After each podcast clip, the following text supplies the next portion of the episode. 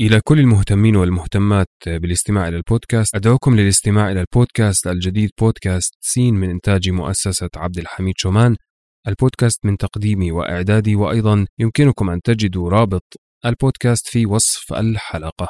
شكرا لكم، شكرا دائما.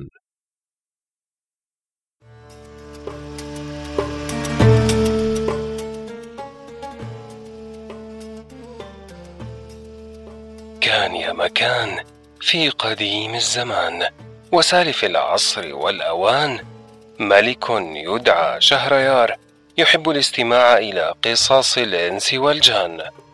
وكانت جاريته شهرزاد تقص عليه في كل ليلة قصة. هذا بودكاست ألف ليلة وليلة، الموسم الثالث.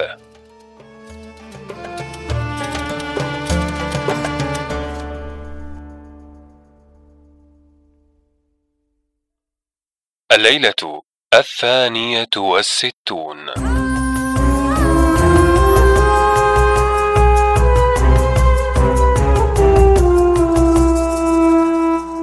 حكاية الملك عمر النعمان مع ولديه شركان وضوء المكان.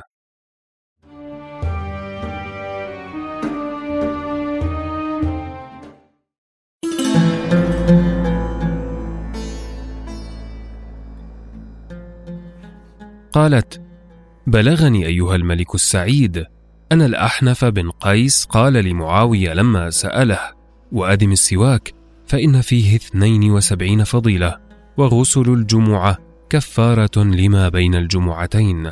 قال له معاوية: كيف رأيك لنفسك؟ قال: أوطئ قدمي على الأرض وأنقلها على تمهل وأراعيها بعيني. قال: كيف رأيك إذا دخلت على نفر من قومك دون الأمراء؟ قال: أطرق حياء وأبدأ بالسلام وأدع ما لا يعنيني وأقل الكلام. قال: كيف رأيك إذا دخلت على نظرائك؟ قال: أستمع لهم إذا قالوا ولا أجول عليهم إذا جالوا. قال: كيف رأيك إذا دخلت على أمرائك؟ قال: أسلم من غير إشارة وأنتظر الإجابة، فإن قربوني قربت وإن أبعدوني بعدت. قال: كيف رأيك مع زوجتك؟ قال: اعفني من هذا يا أمير المؤمنين. قال: أقسمت عليك أن تخبرني. قال: أحسن الخلق وأظهر العشرة وأوسع النفقة، فإن المرأة خلقت من ضلع أعوج.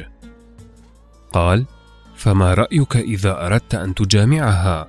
قال: أكلمها حتى تطيب نفسها وألثمها حتى تطرب، وأقول: اللهم اجعلها مباركة ولا تجعلها شقية، وصورها أحسن تصوير.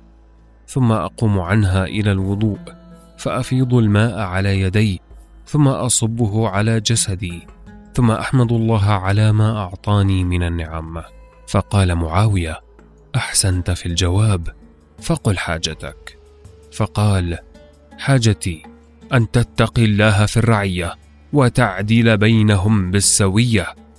ثم نهض قائما من مجلس معاوية، فلما ولى قال معاوية: لو لم يكن بالعراق إلا هذا لكفى. ثم إن نزهة الزمان قالت: وهذه النبذة من جملة باب الأدب. واعلم أيها الملك أنه كان معيقب عاملا على بيت المال في خلافة عمر بن الخطاب. وأدرك شهرزاد الصباح فسكتت عن الكلام المباح.